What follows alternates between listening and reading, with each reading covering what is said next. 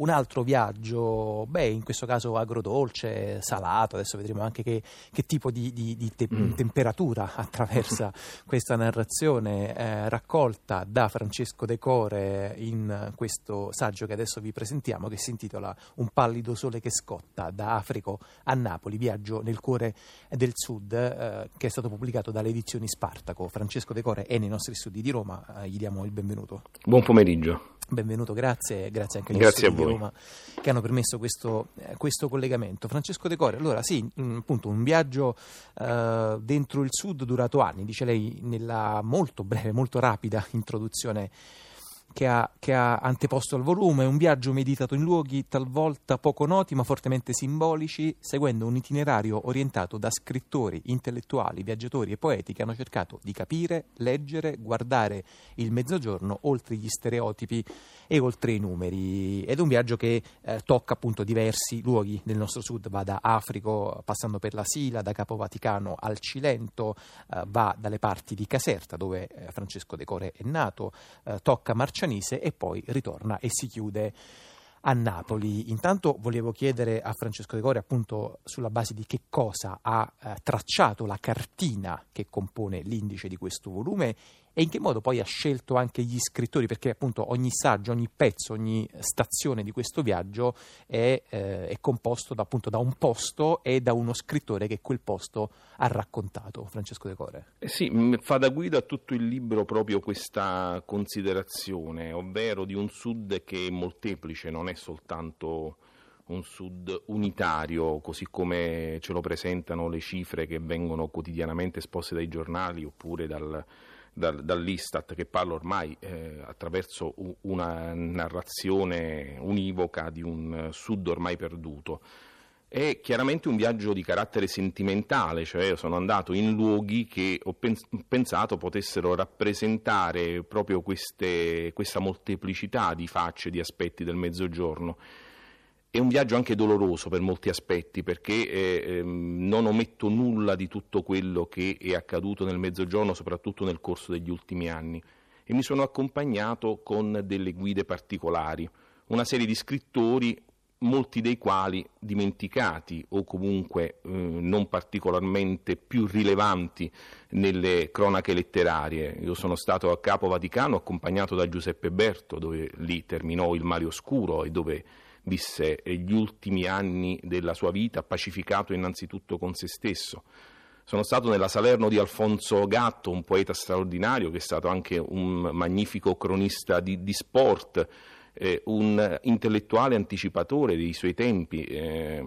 è stato anche critico televisivo, un, un, uno scrittore, un poeta eh, i cui versi si caratterizzano appunto per la loro abitabilità, ci stiamo dentro noi lettori magnificamente seduti, accolti da straordinari colori e frasi, epifanie che, che, che, ci danno gioia e l'ho calato nella sua realtà, che è quella di, di, di Salerno. E sono stato in Calabria accompagnato da Saverio Strati, ad esempio, eh, l'autore di Tibi l'autore di, di, di, libri che hanno segnato profondamente eh, la letteratura calabrese, e però eh, ovviamente misconosciuti, morto Sa, Strati poco tempo fa, ma eh, diciamo così nella scarsa considerazione eh, generale, così come mi è piaciuto ad esempio riscoprire il lato calabrese di Enzo Siciliano. Eh, certo. Enzo Siciliano eh, ha dedicato diversi libri, diversi romanzi alla sua, alla sua Calabria. La mia madre amava il mare, al mare fino al, al, postumo La vita obliqua, c'è questo ritorno alle origini sempre molto, molto struggente, molto forte, non sempre elegiaco, proprio perché la Calabria è una regione che si è molto trasformata negli anni, ha perso quel, quel carattere e quella forza originaria, primigenia che eh, purtroppo adesso andando e passeggiando ad esempio sul, sulle coste calabre si è completamente, mm. completamente perduto. Sono andato però anche alla ricerca di personaggi particolari un po' diversi. Ad esempio, proprio in Calabria ho raccontato brevemente la storia di Pietro Mirabelli, questo minatore di una frazione di un paese della provincia di Crotone, Petilia Policastro, che si era sempre battuto per i diritti dei, dei minatori che adesso vanno a scavare le, le, le gallerie della, della, della TAV, mentre prima andavano nelle miniere all'estero, e Mirabelli è morto in Svizzera travolto da un masso era lui l'organizzatore della festa dell'emigrante ogni anno a Ferragosto a Pagliarelle, questa frazione di un centro che purtroppo eh, sale alla, alla, ribalta soltanto per i fatti di cronaca o per essere il paese originario di Rea Garofalo. Oppure sono andato a Marcianise,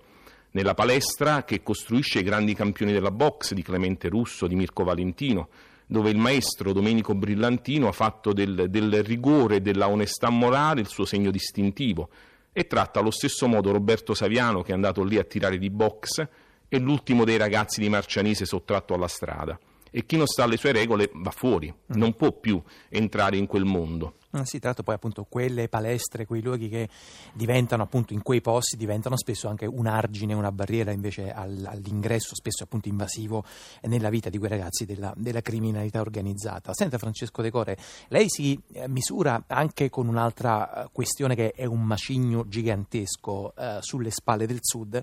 che è quella della modernità. Eh, le chiedo un po' di tornare su quell'esempio, a me sembra molto efficace, eh, che lei fa parlando di Pestum, eh, la Pestum del sito archeologico eh, toccata dalla medesima luce, lei fa l'esempio appunto della luce che tocca eh, Pestum, che a un certo punto però poi si allarga anche sulla, sulla statale, quella attraversata sì. dai caseifici che, che vendono delle ottime, ci mancherebbe altro, delle ottime mozzarelle di bufala. È un libro molto attraversato appunto dalla questione eh, cui, quale, per la quale il Sud si misura appunto con la, con la modernità. Sì, penso che il Sud abbia uh, preso il peggio della, della modernità. Uh, uno dei miei maestri, Goffredo Fofi, lo ha sempre rilevato con, con grande forza e ha sempre detto che eh, il Sud viene attraversato ovviamente dal peggio di quello che lo sviluppo ha potuto, ha potuto offrire, mai delle chance forti di, di, di, riscatto. Sì, l'esempio che lei ha citato è quello appunto di Pestum. Ci passo spesso perché io sono mh, mm, sempre colpito da questa luce straordinaria che cala sui templi di Pestum, che è una luce dorata, piena eh, suadente e mi immagino eh, questa figura di Albert Camus che si avvicina a questi scavi e che, avendo fatto della luce meridiana uno dei suoi punti di forza, era, anzi era ciò che dava forza all'uomo e alla scrittura di Camus, Ecco, immagino questa luce e poi la vedo invece riverberarsi su questa statale 18 che è un pezzo di pessima strada eh, finto americana dove è vero ci sono dei caseifici con delle ottime mozzarelle e magari non tutti i caseifici sono così buoni, certo. ma eh, ci sono capannoni, industrie abbandonate, serre e si vedono transitare e sfrecciare auto di qualsiasi cilindrata e biciclette con molti immigrati che poi vanno nelle campagne di Eboli per esempio molta della, della, insalata in busta viene prodotta nell'ebolitano, oltre alle, alle conserve. Ecco, le contraddizioni della modernità sono appunto queste. Avere un pezzo di storia straordinaria come quello di, Mes- di Pestum incastonato in un contesto di degrado, di degrado, assoluto. In un paese peraltro che poi non riesce neanche ad avere ben chiara l'idea che forse la vera modernità è, adesso non per fare i passatisti a tutti i costi, ma la vera modernità probabilmente sta in quel eh, sito archeologico e non in quella brutta statale. Esattamente, ho provato a, a descrivere appunto questa situazione che sembra paradossale ma non lo è. Senta Francesco Decore, eh, questo è anche un libro molto personale. Prima un po' scherzavamo sul gusto eh, che, eh, che, attraversa le pagine, i capitoli eh, di questo suo viaggio. In una recensione Giuseppe Montesano però, come dire, mette eh, subito le mani avanti, dice eh, Un pallido sole che scotta non è né un libro ottimista né un libro pessimista né catastrofista né buonista, è però un libro che chiama a scegliere. volevo chiederle dal suo punto di vista, dal punto di vista dell'autore, chi è chiamato a scegliere leggendo le pagine di questo libro? Innanzitutto sono stato chiamato a scegliere io stesso, certo. ovvero mi, por- mi, sono posto nella condizione non soltanto dello, dello, scrittore o del giornalista che è andato a visitare questi luoghi per, per descriverli, per raccontarli, proprio cercandone appunto le intime contraddizioni, ma mi sento molto cittadino, mi sento molto cittadino di un Sud che ci chiama a riscattarci, noi non possiamo tirarci fuori ogni volta e pensare che siano gli altri che debbano agire per noi, dobbiamo essere noi ogni qualvolta agiamo nel nostro contesto a dare un nostro contributo. C'è una frase che mi colpisce sempre rileggendo la peste di Camus quando il dottor Rie dice che cos'è per me l'onestà. L'onestà è fare bene il mio mestiere Ecco, io provo a fare bene il mio mestiere, non so se ci riesco naturalmente, ma in questo si manifesta la mia onestà quotidiana intellettuale, che è quella di provare a fare bene il lavoro per il quale sono chiamato, sono chiamato quotidianamente a, a, fare, a lavorare al, al, al mattino di Napoli. E appunto, alla fine questo libro è il distillato di una serie di esperienze che ho fatto eh, anche in passato sulle pagine del Corriere del Mezzogiorno, che è l'edizione napoletana del Corriere della Sera, dello Straniero di Fofi e dello stesso Mattino. Poi alla fine sono luoghi che mh, mm, sono emersi eh, appunto per un'adesione sentimentale, ma anche per una loro carica simbolica molto, molto forte. Ecco, se c'è un filo conduttore, appunto,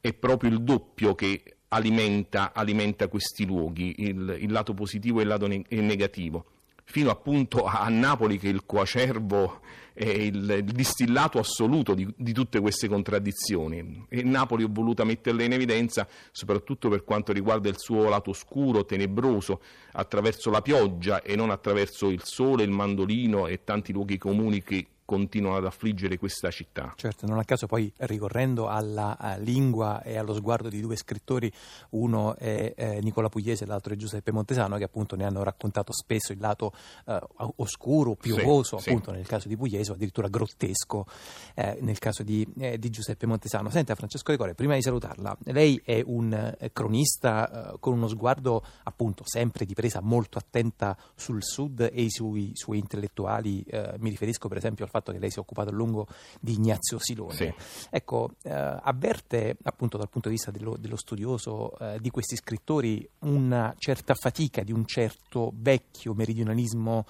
appunto un po' revanchista, un po' rivendicazionista che forse invece eh, andrebbe un po' aggiornato ai nostri, ai nostri tempi. No? Franco Cassano sta cercando di riportare per esempio la sinistra nell'era della globalizzazione. Ecco, in questo caso si può parlare di un meridionalismo in tempi di globalizzazione. Io penso si debba parlare di un nuovo meridionalismo se noi eh, siamo capaci di, di, aggiornarlo e di avere uno sguardo che sia scevro da gabbie teoriche.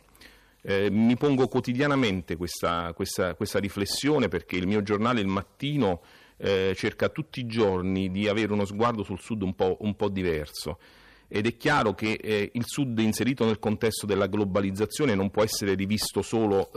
riconsiderando le pagine di, di, Salvemini o di Giustino Fortunato o di Manlio Rossidoria, però attraverso questi maestri noi dobbiamo essere in grado di, eh, di, percepire una realtà che è in forte evoluzione e che dalla globalizzazione e dalla omologazione dei consumi ha subito il peggio e purtroppo non è riuscito a recepire, a recepire il meglio perché aveva probabilmente gli anticorpi più deboli se consideriamo che la criminalità organizzata eh, nel mezzogiorno, e parlo di Camorra, Mafia, Andrangheta, eh, Sacra Corona Unita, sono quelle che sono più avanti anche da un punto di vista della percezione mentale rispetto ai fenomeni globalizzati che accadono. E non ultima la, la, la vicenda del calcio scommesse con l'Andrangheta che ovviamente si muove su un piano internazionale, riusciamo a capire quanto il peggio della, della globalizzazione abbia travolto il Sud. E invece il meglio non è mai arrivato, questo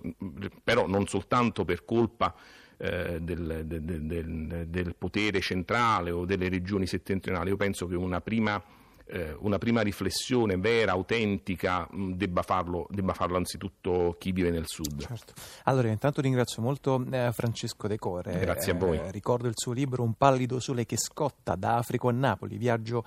nel cuore del sud. A proposito di anticorpi, eh, di cui ci stava raccontando pochi secondi fa Francesco De Core, ricordo che il libro è pubblicato dalle edizioni eh, Spartaco, che, come eh, scrive Giuseppe Montesano nel finale della sua recensione al libro, dice non si rassegna segnano le edizioni Spartaco che a Santa Maria Capovetere, circondati da una terra di veleni e di camorra, da anni fanno imprenditoria culturale di qualità, senza chiacchiere e con metodo. Molte grazie.